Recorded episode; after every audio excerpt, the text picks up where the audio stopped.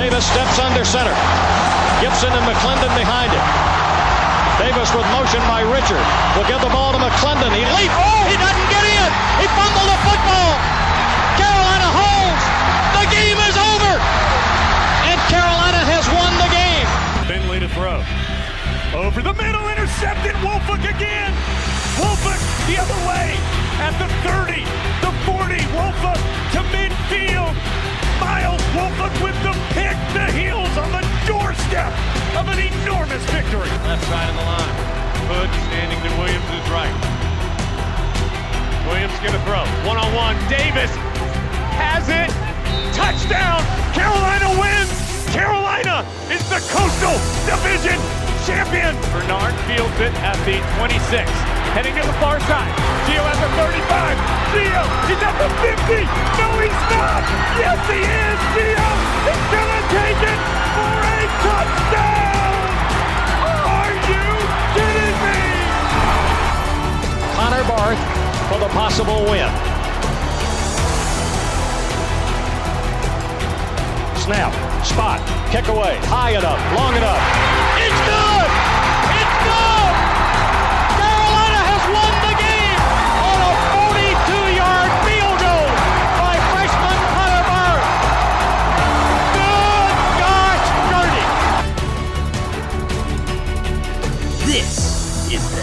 Tough Blog Podcast.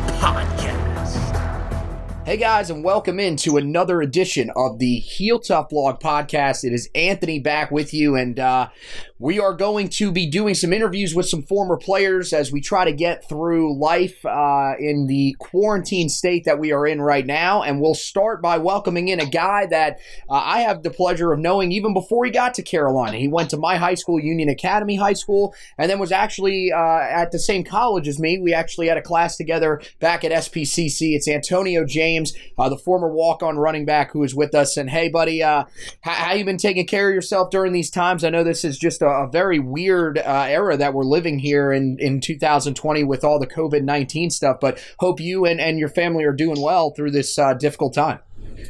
Yeah, man, it's definitely been kind of scarce as far as I went to Walmart the other day and almost everything's off the shelf. So, um, I mean, it's kind of good that we kind of have a membership to Sam's Club, so kind of stocked up a while back on you know necessities like toilet paper and all of that. Um, and then I, I kind of work from home three days out of the week already, so just been working from home every day. So it's kind of not too much of a transition for me. Just but just trying to get through it. It's kind of weird for all the you know people in the restaurant business and all of that. So it's praying for them.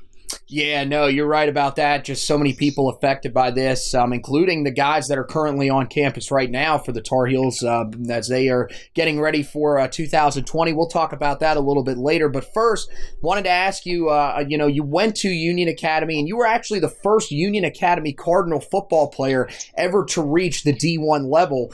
I know that, of course, you, you know, you went to Piedmont High School as well, and I know you identify that as, as one of your schools as well. But Union Academy is a place that you hold special into your heart. How much of an honor is it for you to be, you know, have the title of being that first guy to ever make it to a D1 program? Yeah, I mean, I, I think it's definitely awesome because I mean, even when I was, you know, in high school, I was still recruited by Carolina. Um, had Coach Brewer come to campus about three times, and he honestly said to me that, you know, he, he would always come to Union County as far as go to Weddington and Monroe, but he's kind of never heard of Union Academy until he started recruiting me. So it's kind of like putting, you know, Union Academy on the map. You know, it's a, a school for excellence as far as, you know, character and education, but kind of sports is kind of on the back burner. So kind of, you know, having schools come and, and look at us as far as giving us a chance to even, you know, try to go to their school was kind of an honor to me. And, you know, I, this past year I coached um, the fourth and fifth grade team and just as far as, you know, giving back, kids kind of looking up to me and like, you know, knowing, you know, they go to Union Academy, there's still a way to kind of get to that level if they want to, you know, work hard and do what they got to do. Yeah, that's awesome, man. And of course, this past year, Pfeiffer Griffin, who is an offensive tackle going to uh, the University of Illinois. So uh, I think some of guys like you definitely set the bar here in Union County, uh, but especially for Union Academy, a school that now might show up on some radars here as we go forward. You know, when you first arrived to practice, because I remember uh, you, you went for your final two years, uh, you were there at Carolina as a junior and a senior. You know, when you showed up for that first practice, what was it like? Because I imagine that for you, I mean, it was just a surreal experience being a guy that, you know, was wanting to go to Carolina all along, just from what I remember of me and you talking whenever we were at SPCC. So I'm assuming that was just a, a phenomenal experience for you. Yeah, it was just kind of like as far as going from, you know, I went to Pikeville my first two years, but mm-hmm. still followed Carolina heavily you know, kept track of them and kind of see what they were doing, and kind of just seeing the players that I was watching on TV. Now I'm sharing a locker room with them, working out with them, you know, talking with them, having conversations. It was really surreal. Um, but you know, I had to, you know, realize, you know, I'm there to, you know, try to do what I got to do as well. So it's kind of like, you know, star-studded, you know, since guys like Switzer, Mitch, and mm-hmm. Mack Hollins and all of that. But it's like, man, I, I came here to work too. So it's kind of one of those, you know, I'm around all of this, you know, excellent as far as football people. So it's kind of like getting to talk to them and see how they got where they were and stuff like that. Well, what what was it like being a being a walk on in that group of running backs? Because just from I remember the time seeing you guys on social media, they really seemed to take you in very well, and, and you guys really had a strong bond. Was that how it was in when you were on the field as well? Yeah, I mean the running backs it was definitely a close knit group, and actually I'm, I'm still in uh, group chat with um, the current players now. So like people like Michael Carter, um, some of the running backs, Javonte Williams, all of them that's kind of on the team now. I'm still in that group chat with them. Um, just I don't really you know keep in touch as far as like responding in their group chats, to just kind of peeping and seeing what you know they're going through as far as their everyday lives. Um, just letting the kids do what they do. Since I'm kind of more of an old, old head now. Um, but no, it's, it's definitely was a cool experience. You know, um, anytime we see each other, you know, we're always, you know, I, I go up there, um, on there to like almost every home game, so it's kind of cool seeing like Michael Carter and all of them, um, just talking with them. So I mean, yeah, we're really cool and close. Like they took me in like another one of the guys. Well, I know, uh, you know, one of the other guys that probably took you in, like another one of his guys, was Coach Fedora. And, you know, while his tenure really didn't finish the way that a lot of people hoped for, I, feel like, you know, eventually you'll look, we'll all look back and, and say that it was a relatively successful era for Coach Fedora. What, what was it like playing under him? Because, uh, you know, the, all, the, all coaches are, are different. With Mac, I know a lot of the guys have said you get that kind of fatherly vibe. What was the type of vibe that you got in the locker room from Coach Fedora? Yeah, I mean, Coach Fedora was definitely he was, he was more about discipline, um, trying to kind of mold us um, to be men as far as in the everyday life. Um, just kind of giving us the characteristics that we would need um, in the work life. Um, being a family man, stuff like that. Like he definitely, you know, as far as caring about us and how we became men, and you know, having honor and integrity and all that stuff. So he definitely helped mold us to be, you know, great young men in, in society and kind of giving back. Um, he definitely cared about that. Um, I remember doing like um, going to Target and buying buying gifts for children that kind of couldn't, you know, afford to. Um, we're very big on the McDonald Playhouse, so he cared about like us as humans for being men and being men and giving back to our community and, and being, you know, a positive person to look up to in the community. Well, I that, that's great to hear, and, and you know we definitely uh, a lot of us who who have been around you know the program for a while now definitely respect Coach Fedora. One of the other guys that was a, a big part of those Tar Heel teams while you were on campus, and a guy that you know I think right now with where he's at in the NFL, maybe some people are, are have kind of forgotten his legacy, but Mitch Trubisky was just a fantastic quarterback in his one year as the starter at Carolina. You had a chance to play on that team with him. Uh, I know that you know with with Sam Howell coming in and the potential for him to, you know, be in the Heisman hunt and everything like that. It seems like people have kind of forgotten a little bit about how special Mitch was, but you know, just from being around him, how special was he not only as a football player but but as a person? Yeah, man, Mitch was Mitch was an awesome guy. Um, you know, he was really contemplating about going um, his junior year or his redshirt junior year. I mean, we're all like, you know, it wouldn't be smart for you not to go. You have a chance to be the number two pick in the draft. Like, mm-hmm. yeah, I know you love us as guys, but you got to do what you got to do. Um, he actually um, wrote us like um, a memoir as far as like everything um, that went through the season and how much he like loved us and you know stuff like that. I still have that. I have that in my room actually right now. Um, yeah, Mitch was he's an awesome guy. Like he got drafted and had that big contract and signed with Nike. Um, he came back on campus actually um, after that, and you know he was working out or doing something. And I was in the locker room and I walked by him. Um, you know, I was a walk on. You know, he he knew of me, but it was like it wasn't like I'm one of the you know the big time guys. So I was just gonna walk down. I was like, you know, I don't really want to bother him after you know he just signed a big contract with number two draft pick. But he you know walks over to me he's like, "What's up, Antonio?" Like calling me by my name and all that. So it's like, man, he's just a down there guy. Like even though he just signed his big contract, he doesn't have the big head. Like you know, he cares about everyone as a family. Like so, I thought that was an awesome experience. Kind of with that, I was like, man I didn't think he'd you know come up to him. Like he just signed a big contract. It's like ah, it's one of those guys. You know, it was pretty pretty cool experience. Yeah, that's awesome, man. That is definitely awesome. And, um, you know, now Carolina uh, sort of building off of some of the momentum that, that we saw under Larry Fedora and Mitch Trubisky. Um, right now, I mean, look, this program is heading in a great direction, of course, on the recruiting trail, but also on the field. This team, you know, went to a bowl game in year one. They got the victory over Temple. You said that you have been following the team a lot even since you left campus. What are you most excited to see from this Tar Heel team in 2020 um, if they're able to get on the field, of course, with everything that that's going on, but we, we do think they eventually will.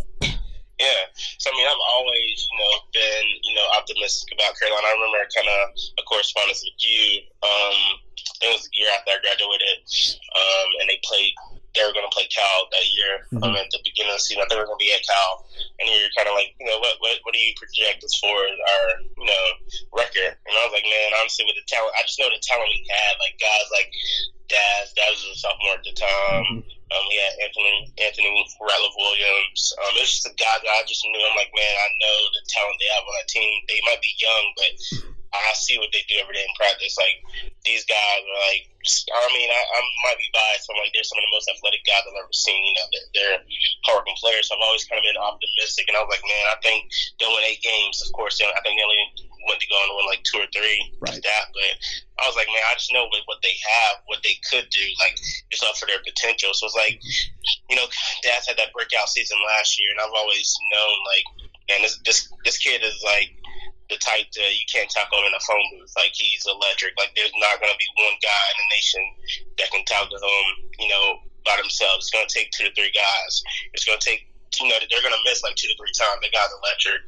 Um, same guys like Michael Carter coming back. Um, I think he's going to have a big year. Javonte. Um, same what you know Sam's going to do his second year after that big year he just had. Kind of got like Beau, you know, when I was there, you know, Beau was kind of, you know, a big name, but it, kind of got lost with, you know, the other receivers. But Beau's a big time receiver as well.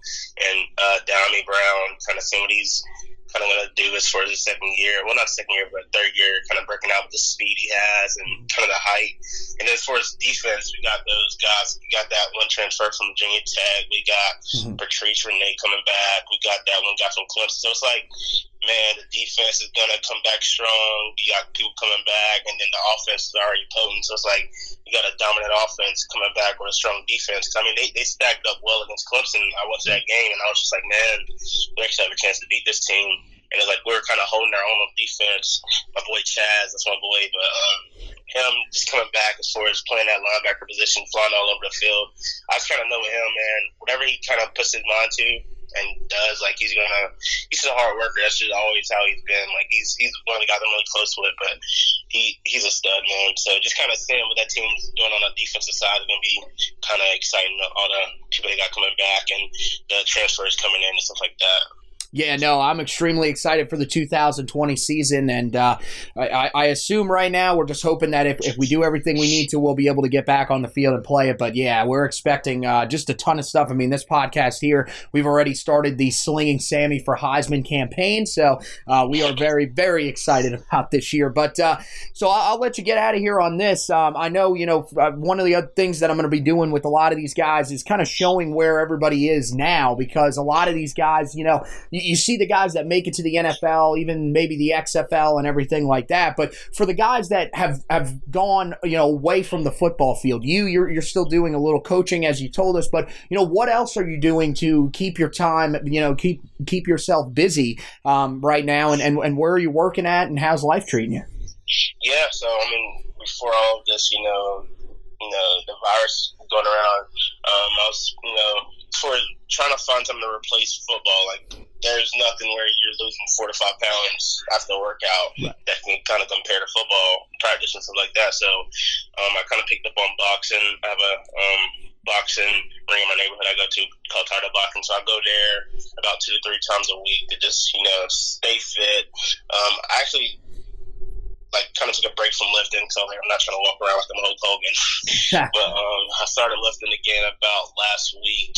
Um, just kind of get the tone back. Um, go play basketball every day at the Dowd Y in Uptown.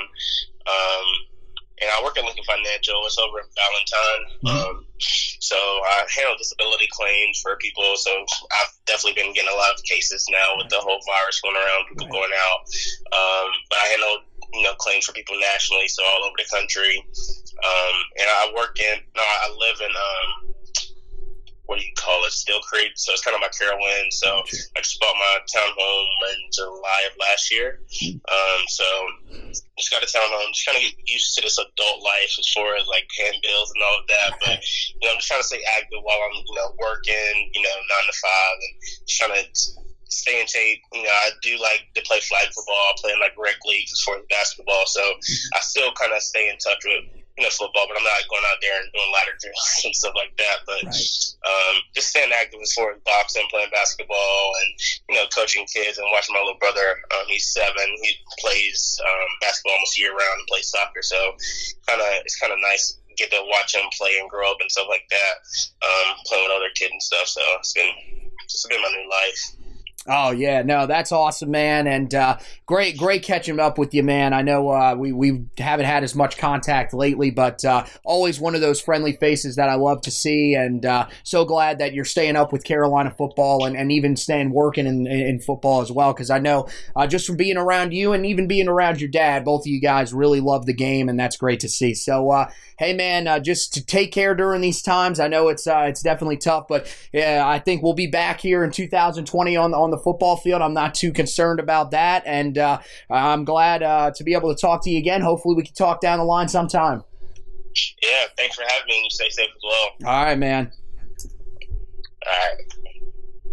All right, so that was Antonio James, the former walk on running back, stopping by here with us on the Heel Tough Blog podcast. Great to hear from him again, a guy that uh, I, would made a, a, nice, close relationship with uh, through a fellow friend as well, and uh, so glad to hear that he's doing all right. And this is just part of a, a, group of interviews that we're going to be doing. We got a lot of other former players that are going to be coming on the podcast here and talking to us here during this little bit of downtime uh, that was supposed to be for spring practice. Uh, for Unfortunately, uh, the ACC has canceled all spring activities uh, for now. Uh, the NCAA actually uh, canceling a lot of things as well. College World Series officially canceled. So, pretty much the NCAA is going to look towards uh, the fall sports as when they are hoping to restart. Carolina would have to wait probably until August, unless they're going to implement some earlier period where the team is able to work out to start getting prepared for the 2020 season. But of course, this this is the same situation that everybody is in. We are in an extremely tough time right now.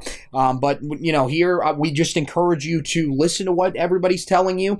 Uh, do, you know, if, if they ask you to social distance, social distance, because that's going to get you closer uh, to getting the games that you love back. Because, yeah, we're all struggling through these times. Believe me, it's extremely hard. Um, but, of course, having some recruiting and, some stuff to talk about always helps. So head to the website, heeltoughblog.com that's where you can check out the articles and the podcast if you want to go back and listen to it. Of course, uh, we have a, a, an edition of the podcast that's up right now that you can go and check out uh, with me and Zach Hubbard. We are going to, uh, or we are looking back at some of the commitments in the 2021 class that have happened recently. Um, and, and Carolina is just on a tear on the recruiting trail. So make sure you guys go back and give that a listen. that's a great edition of the podcast. Um, and then, of course, on the web website. We've got uh, all the commitment articles that you need. You can go back, read even the one from Drake Maye, Kobe Paysour, uh, as well as Eli Sutton. And then we have the ones from this past week. Tymir Brown is on there as well as uh, the most recent commitment in DeAndre Boykin. So make sure you guys go and check all that out. We have all the stuff uh, to recap the 2019 20 season on the basketball court. Uh, it wasn't the greatest year for Carolina basketball, but you can go back, read about, uh, read Josh's full season recap. Um, you can also read my analysis of the season as we get ready to uh, start to turn into a more positive light in Carolina basketball as well. Uh, wrap up this season a little more. We'll do some awards and stuff like that, but also after that is over, then we'll turn our focus to what could be in the future for Carolina basketball and one uh, that we are definitely hoping and thinking will be a lot brighter than what we saw this year. Also, you can go and read the final baseball article of the season where we recapped the final week. And uh, unfortunately, uh, when I wrote that article at the time, we didn't know if everything was going to be canceled for the spring sports season, but unfortunately, everything has. So uh, that will be it. Carolina finishes the season 12 and 7. Go back and uh, read that uh, for us and uh, give it a, a, a like as well and share if you like the article. So that does it for this edition of the podcast. Make sure you don't miss any editions of the podcast by going to uh, wherever you listen to the podcast at, rate, review, and subscribe to the podcast. We greatly appreciate that, especially during these times when we're going to be having a ton of content for you guys to keep you guys busy. So, once again, want to thank Antonio James for joining me. Want to thank you guys for listening. And as always, go Tar Heels.